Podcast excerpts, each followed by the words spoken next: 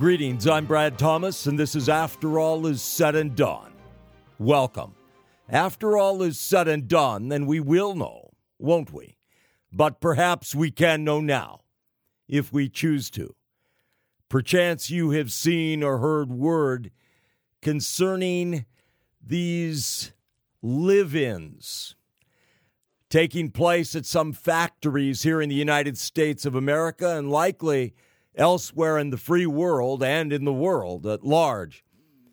Braskem America is a company that produces materials that are used in so called PPE, personal protective equipment, face masks, surgical gowns, and so forth.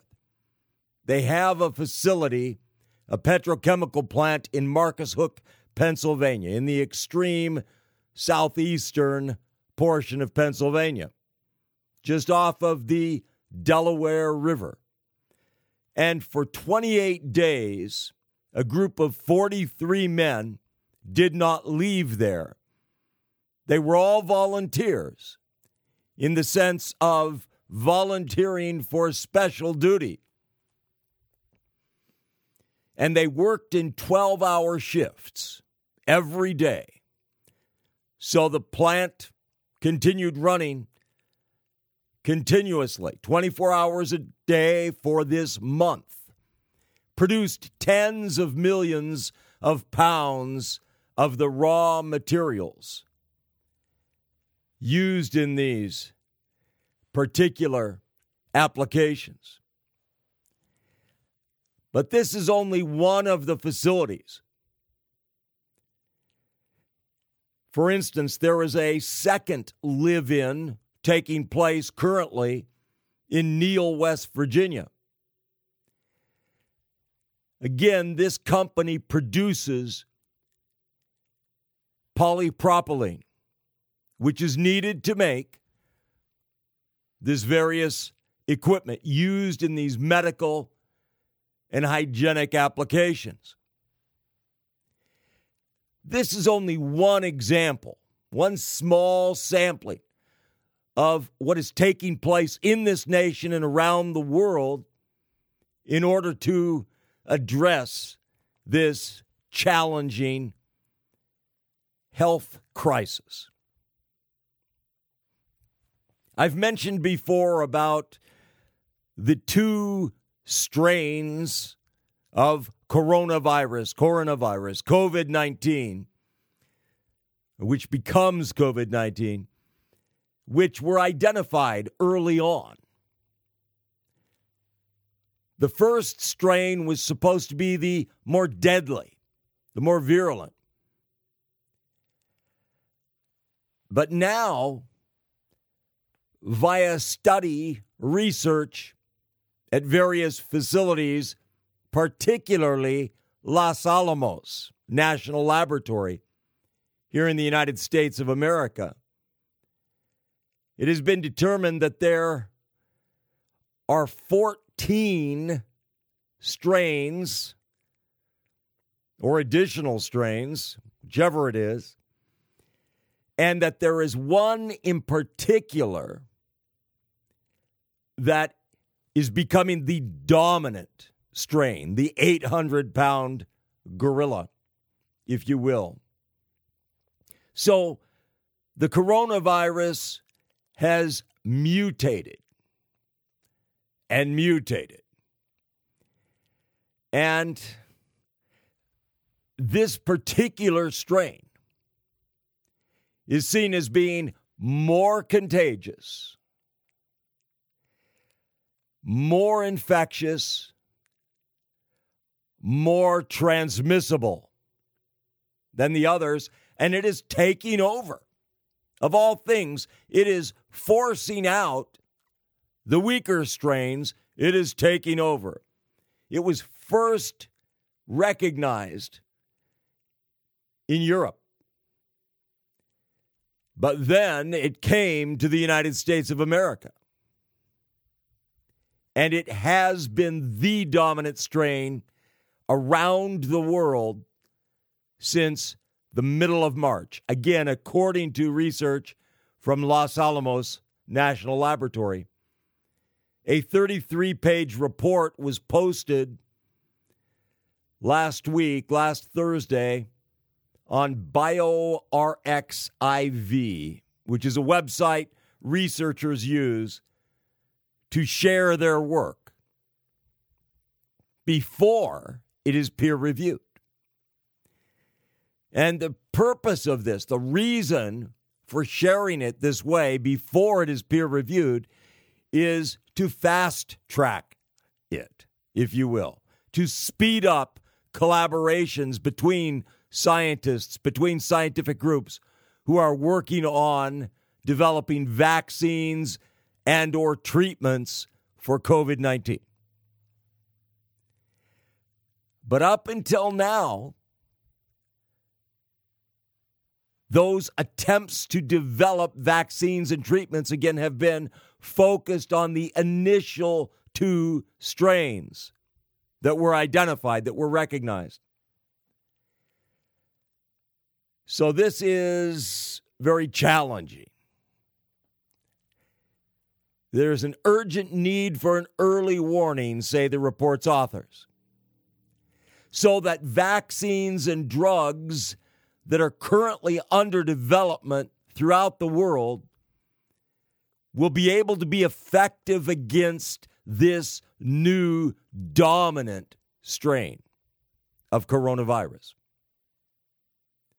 And wherever this strain has appeared, it has infected far more people than the previous strains. So, not happy news. But Meanwhile,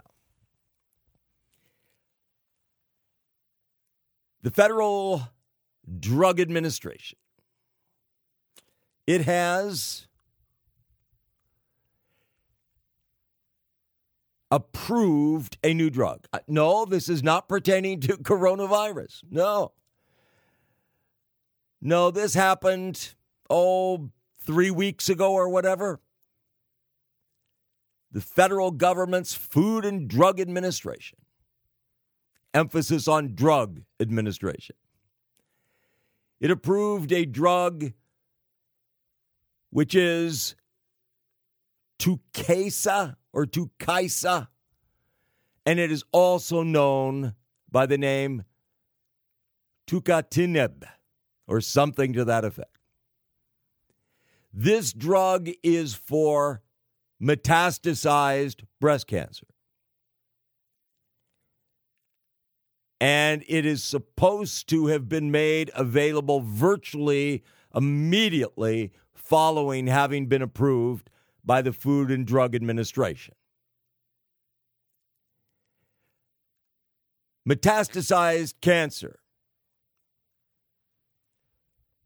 Metastasis of any type of cancer, not limited to breast cancer, but any kind of cancer, means the spread of the disease to other organs or to organs.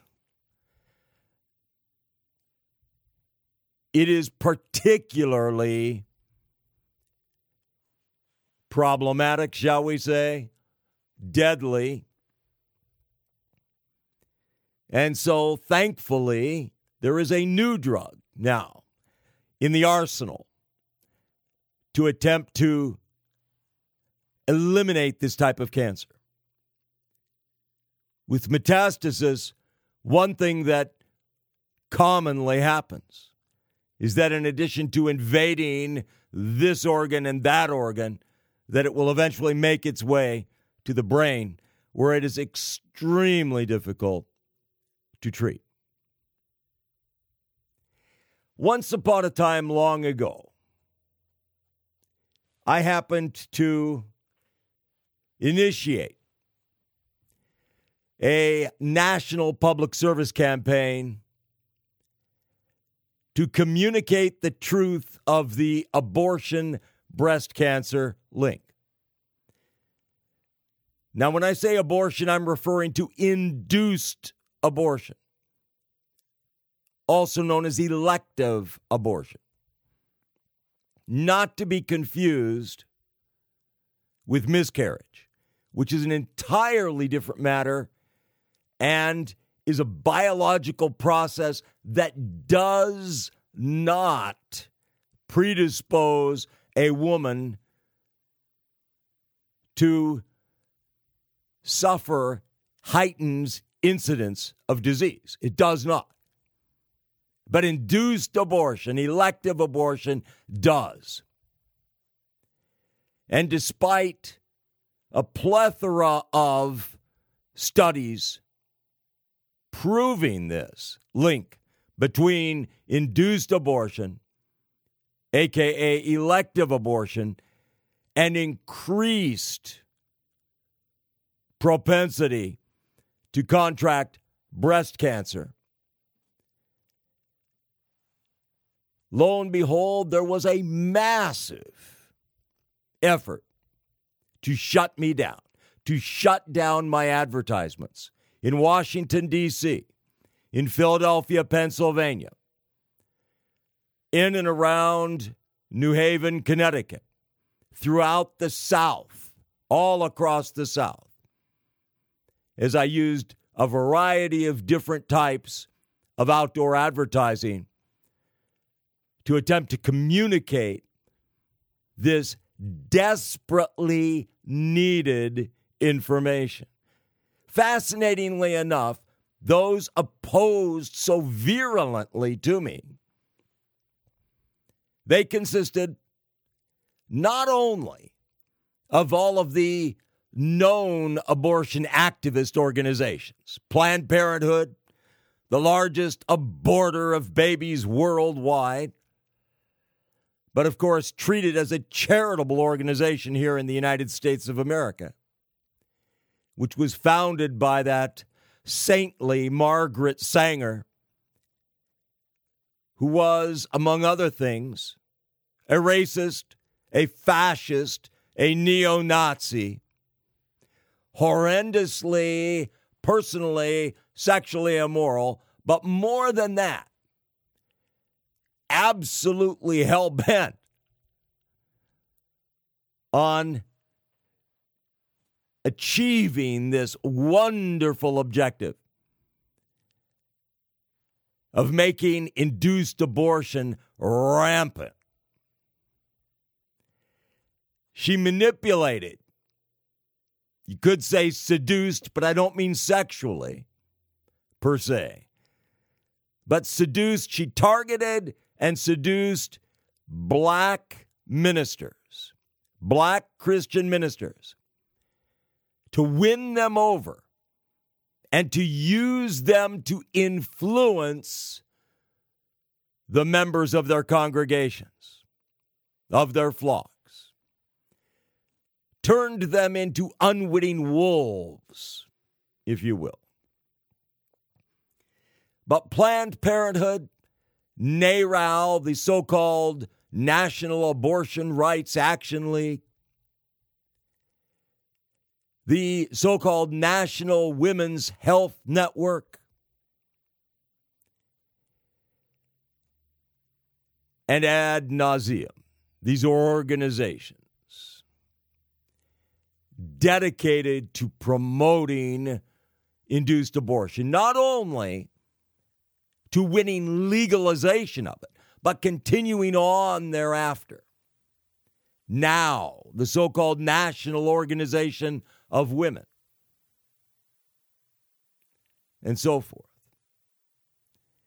But in addition to all of these groups, interestingly enough, there were the so called breast cancer awareness organizations, notably the Susan G. Komen Foundation, which over the years has raked in vast fortunes and which has heavily supported Planned Parenthood. The federal government got involved, issuing breast cancer awareness stamps and charging above and beyond the cost of postage for those stamps and passing those funds on to worthy organizations like dear old Susan G. Komen Foundation and so forth. They all absolutely virulently attacked my loving life sparing public service campaigns. And they strong armed various governmental entities into shutting down my campaign. So I was involved in a lawsuit for three years, which in which there was a Pyrrhic victory, meaning, yes, it was shown that the campaign was shut down unconstitutionally, but there were no funds provided to me to make up for the damage done, the destruction of advertising materials, and so on and so forth. But with regard to that campaign, I was communicating the fact that there was this absolute proven link between induced abortion, elective abortion, and incidence of breast cancer. That furthermore, that there was an even heightened risk associated when the induced abortion, elective abortion pertained to the first pregnancy, the first baby. And even more so if it was additional abortions, additional babies. And that abortion induced abortion short circuits the body's biology, the body's chemistry, the woman's physical development throughout pregnancy. But I also emphasized that the breast cancer that was associated in many cases with induced abortion, if not in all, resulted in a more virulent strain of breast cancer, an earlier onset strain of breast cancer or strains of breast cancer that was resulting in women, even in their 20s, contracting breast cancer. All of these coordinated organizations, these abortion activist organizations, and all of their supporters, they absolutely denied that, refuted that without evidence, but just shouted it down. with the assistance of other seemingly benevolent, beneficent organizations. But here we are, all of this time later. When I say all of this time later, I'm talking about 25 years later, a quarter of a century later. It's routinely stated that this type of breast cancer or that type of breast cancer is more aggressive, more virulent. But when I stated that a quarter of a century ago, that induced abortion was directly linked with more aggressive, more virulent earlier onset strains of breast cancer. I was damned for it by the major media, the major media elite. I remember one interview in particular with CNN, and it was a long, drawn out interview that lasted an hour. And what did they take out of that interview? Well, you know how they work. you know, they took 15 seconds or 10 seconds out of it to try to make me look the worst that they could. Just wonderful, honest journalism, always seeking the truth. But there is the Cancer Society, American Cancer Society, and so on and so forth, that were directly involved as well. Yes, in opposing me and denying the truth. Susan G. Komen Foundation was heavily involved in that, as were others of that type of the breast cancer awareness organizations who have raked in fortunes since then. but here the FDA has approved this new drug to treat especially aggressive breast cancer.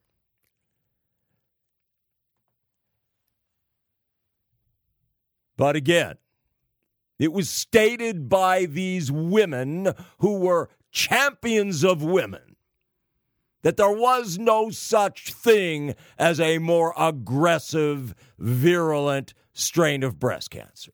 There was no such thing as earlier onset strain of breast cancer. Anything of the kind. Oh well. You know, one thing that was used against me was stating, well, he's not a scientist. He's not a man of medicine. He's not any of this. But fascinatingly enough, if some Hollywood celebrity or some athlete or some congresswoman or congressman, some senator, a president, a vice president, a governor, a political candidate, or a newsman, a newswoman, a TV anchor, a TV reporter, a newspaper reporter, if they state such and such, that's not a problem. They don't have to be the scientist to be communicating what they claim is scientific truth. But these incredibly intellectually honest women of these organizations, they made a huge stink about that, about me not being a scientist. Oh well. People will believe what they want to believe. People believe what they want to believe, and a great many people choose not to believe the truth. The truth about so many things, including the truth about God. The truth that there is God, that there is Jesus Christ, that Christianity is true religion as compared to all of the false religions that corrupt this earth. But once upon a time, not that long ago, there were some murders committed, it would seem, by a Robert Durst, a real estate scion from New York but who is on trial in a Los Angeles murder case. For this murder that was only 20 years ago, not a quarter of a century ago, but only 20 years ago. The murder of his longtime confidant, Susan Berman. Now, the prosecutors state that Robert Durst murdered his longtime confidant, Susan Berman, to prevent her from testifying against him regarding incriminating information in the murder of his first wife, Kathleen, all the way back in 1982. Her body was never found. But, dear Robert Durst, 77 years of age, his legal team, his legal team, which has, as so many have, so many, so many lawyers, have prostituted themselves to pervert justice and to serve the wicked, to serve the evil. They have demanded that there be a mistrial declared in this case. Why is that? Well, they claim that delays in court proceedings caused by the coronavirus, COVID 19 pandemic, will make it impossible for this fine man to receive a fair trial. Before I continue, let me just say this. I'm Brad Thomas, and this is After All is Said and Done. And whatever is right and true and good in these programs is thanks to God Almighty and His Holy Son, Jesus Christ. Whatever is lacking, erring, deficient, that is on me. That is due to me. That is my fault.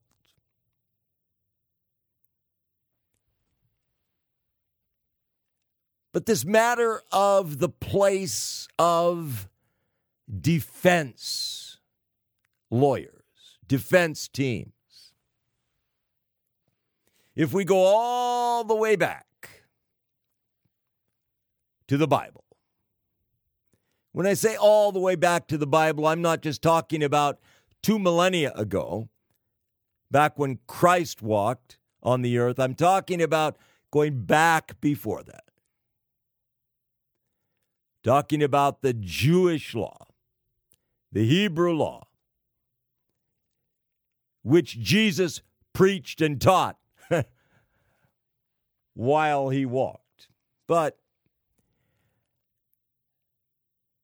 there was no such thing as lawyers the way we have them today. There were doctors of the law, and the law was God's law and the government was supposed to be a theocracy. But the ever so wise and wonderful people, the Hebrew people, the chosen people, they chose to imitate and follow the peoples of the world, the heathen peoples of the world, the pagan peoples of the world, and to demand a king and monarchy and all of that wonderful wonderful improvement upon God's plans.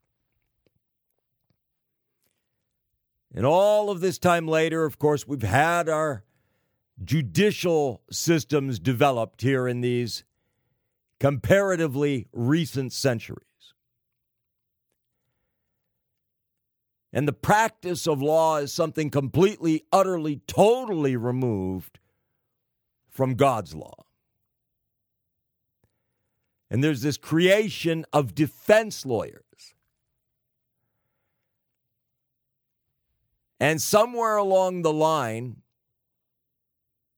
the function became distorted, twisted, perverted into not merely representing or speaking on the behalf of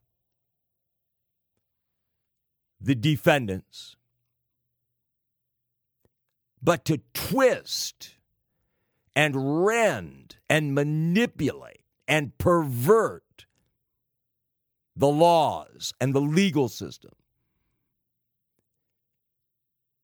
And to get as many guilty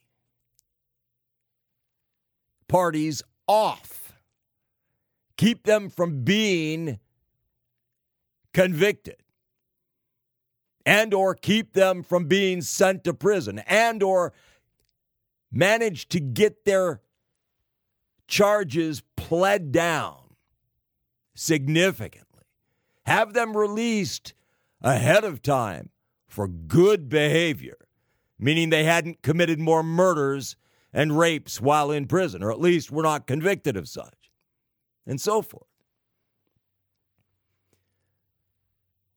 So here we are today, and we have a very strange situation.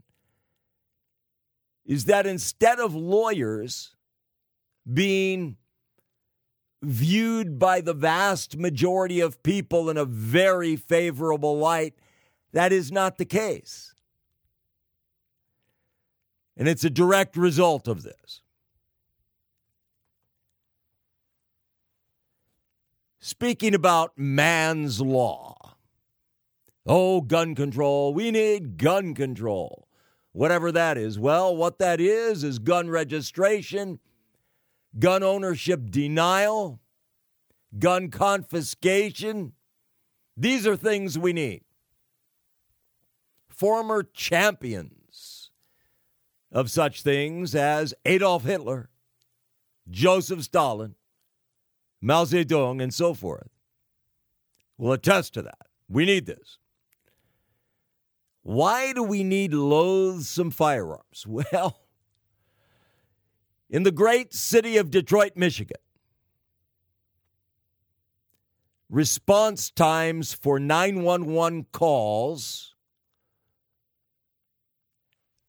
way back before the pandemic way back before the streets were empty and cities looked more like ghost towns than what they had looked like before. Before that, before any of that, response times for 911 calls extended to nearly an hour.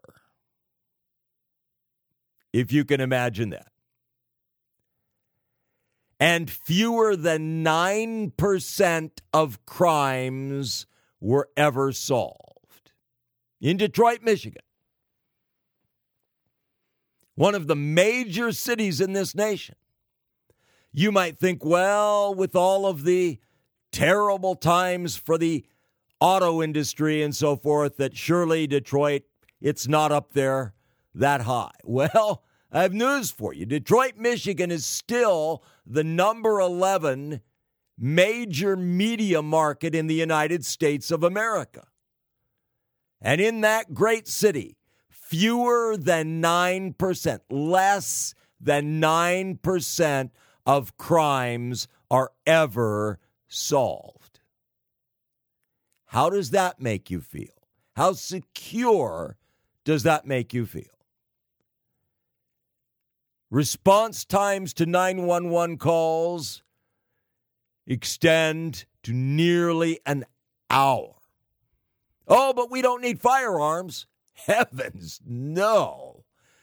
Detroit, Michigan, you know, where there is a certain woman governor who is one of the favored contenders to be the running mate with Democrat presumptive nominee Joe Biden. I've mentioned before about horror movies. I've also referred to one author, one notable author, Stephen King, who is known first and foremost for the horror genre in his novels, so many of which have been made into movies. But he has written other genres as well. He is not limited to the genre of horror. And he is a talented author and an incredibly, incredibly successful one. But horror, the genre of horror in movies, in movies, and probably in novels, but it certainly has been for Stephen King. But in movies, it is the number one most profitable genre there is.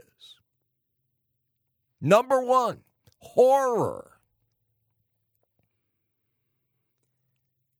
There is a huge audience, or as the president would say, a huge audience that flock to theaters, you know, when there are not pandemic controls in place, flock to theaters to see any new horror movie that arrives. Horror also has had an enormous success in creating franchises, that is, sequels. So what?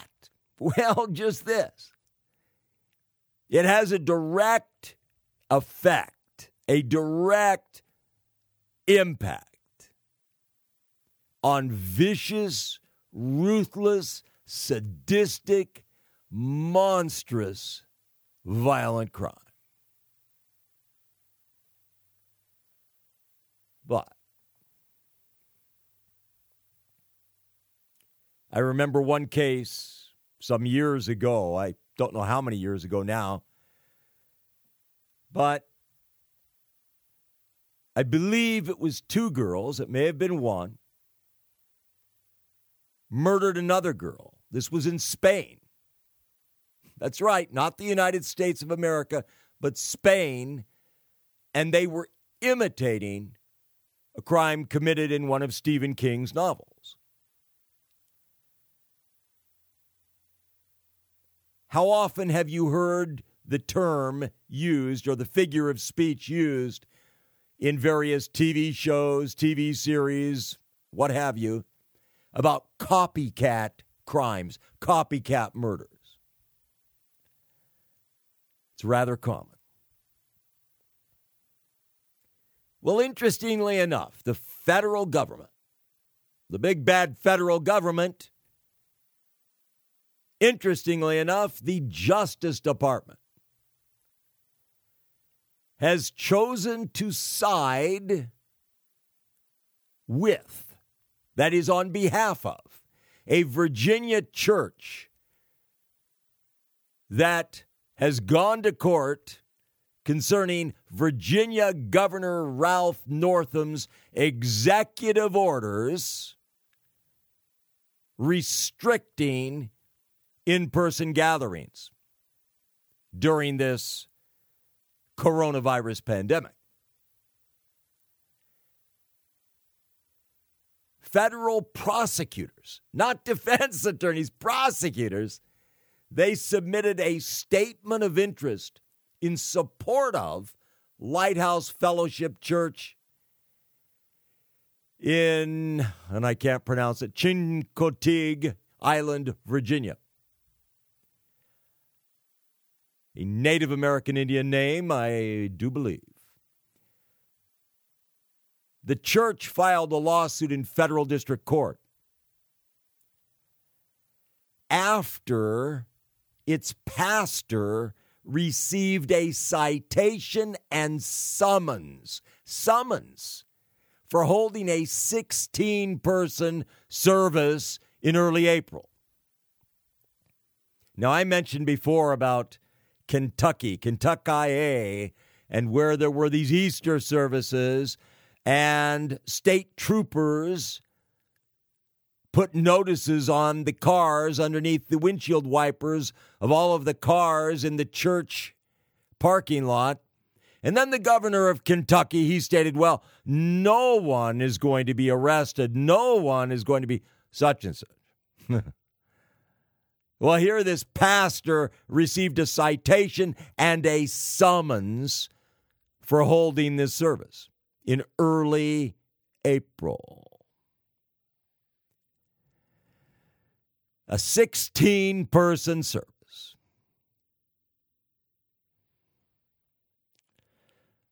Well,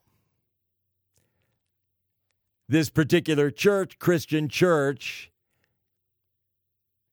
the defense team for them, if you will, even though they are, in this case, you would think not in the position of defendant, but nonetheless, they ordered, they were ordered by Northam not to hold services, right? Restricted from holding services. This in the interest of public safety. True. Well, the team representing this church, they've argued that Governor Northam, he violated the First Amendment in improperly restricting religious gatherings at houses of worship while at the same time permitting comparable secular gatherings to continue, to go on. And this from the Justice Department. Quote The United States believes that the church has set forth a strong case that the orders, by exempting other activities, permitting similar opportunities for in person gatherings of more than 10 individuals, while at the same time prohibiting churches from gathering in groups of more than 10, even with social distancing measures and other precautions, has impermissibly interfered with the church's free exercise of religion. Furthermore, and that was a direct quote, quote, unless the Commonwealth can prove that its disparate treatment of religious gatherings is justified by a compelling reason and is pursued through the least restrictive means. This disparate treatment violates the free exercise clause, and the orders may not be enforced against the church. End quote. Fascinating. Again, Department of Justice going to bat for this church. Furthermore, last month, the Justice Department filed a statement of interest like this in support of a church in Greenville, Mississippi. That church sued the town over its stay at home order. Again, as I've referenced before, while I was appalled at the refusal of the World Health Organization and the President of the United States of America and others to declare this pandemic a pandemic. My interest was that people be apprised of the threat, of the danger, and be able to take the action that they saw fit to take.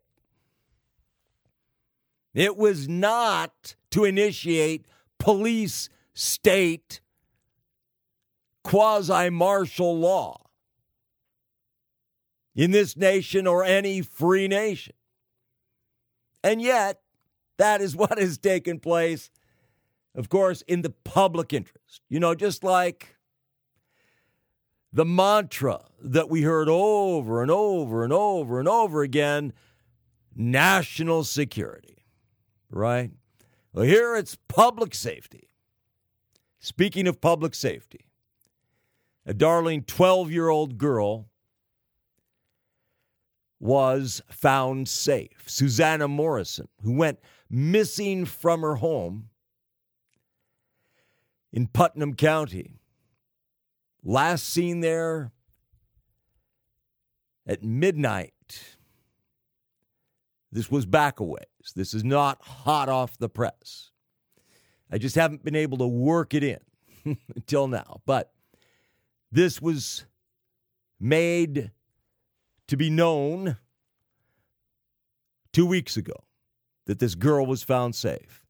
When they say found safe, I don't know what that means. I haven't seen any further details with regard to it. Perhaps they mean that she wasn't murdered, that that constitutes being found safe. I fear that their definition of safety is somewhat liberal or overly generous. But this dear girl, Susanna Morrison, though she was found safe, I recommend you pray for this dear girl. Believe in Jacksonville, Florida, but some Jacksonville. Meanwhile, a very, very sad story linked to this matter of the coronavirus COVID 19 pandemic. I'm sure you've seen about it, heard about it, but I felt the need to address it and also desired to address it. This woman, this doctor, New York City doctor, 49 years of age, Dr. Lorna Breen. She was the medical director of the emergency department at New York Presbyterian's Allen Hospital in Upper Manhattan until she took her own life. She was visiting her family her immediate family in Charlottesville, Virginia. Prior to that, she had been infected with the coronavirus but had recovered. She told her father that she was dealing with an onslaught of patients, just absolutely being inundated with patients, some of whom were even dying before they could get into the hospital.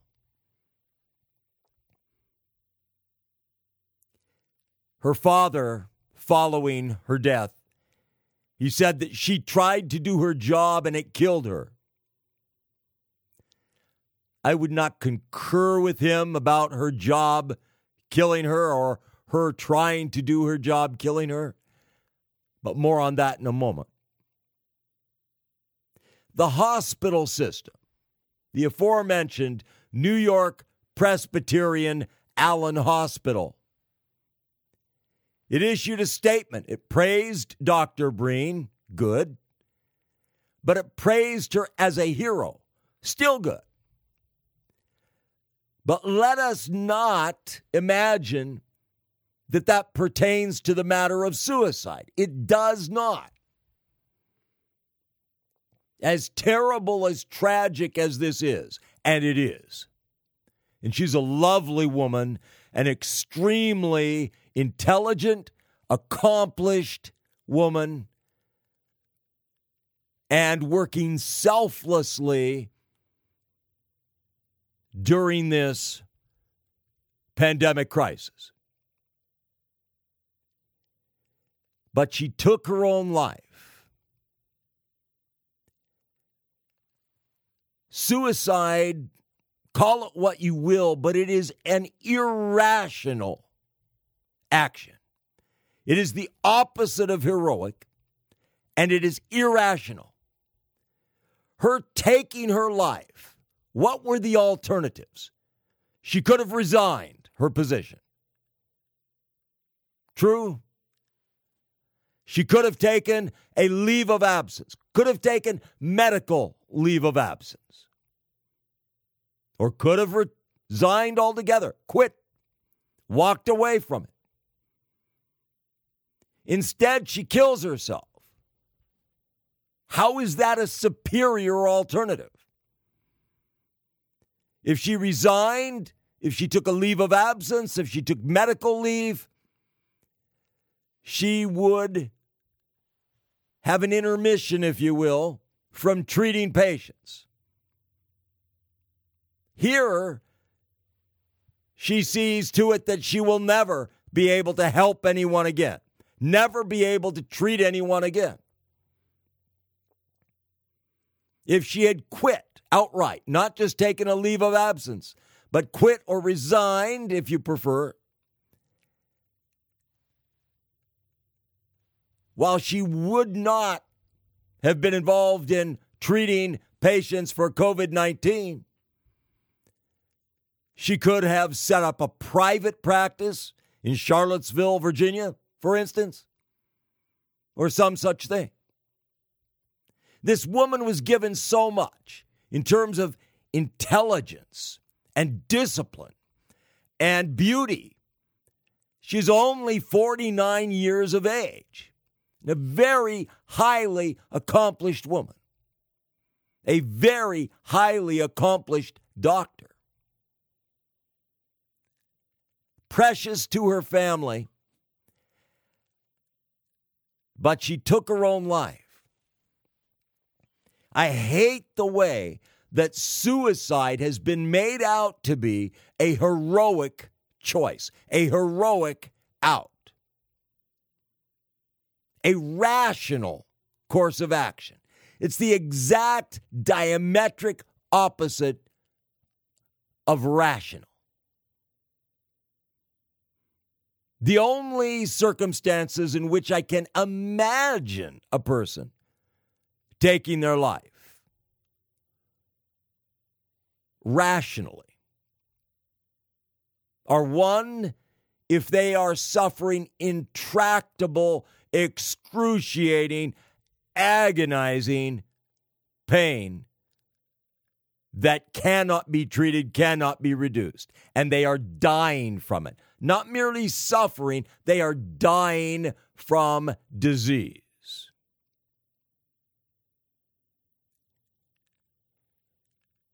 The only other instance would be if someone were on the verge of being taken captive by destroyers who were going to monstrously torture them to death.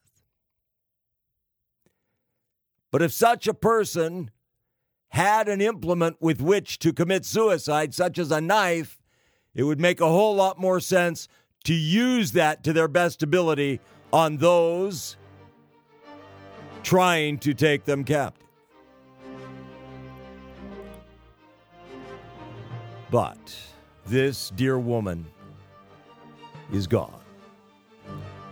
I'm Brad Thomas, and this is After All Is Said and Done after all is said and done, then we will know, won't we? But perhaps we can know now if we choose to. Thank you.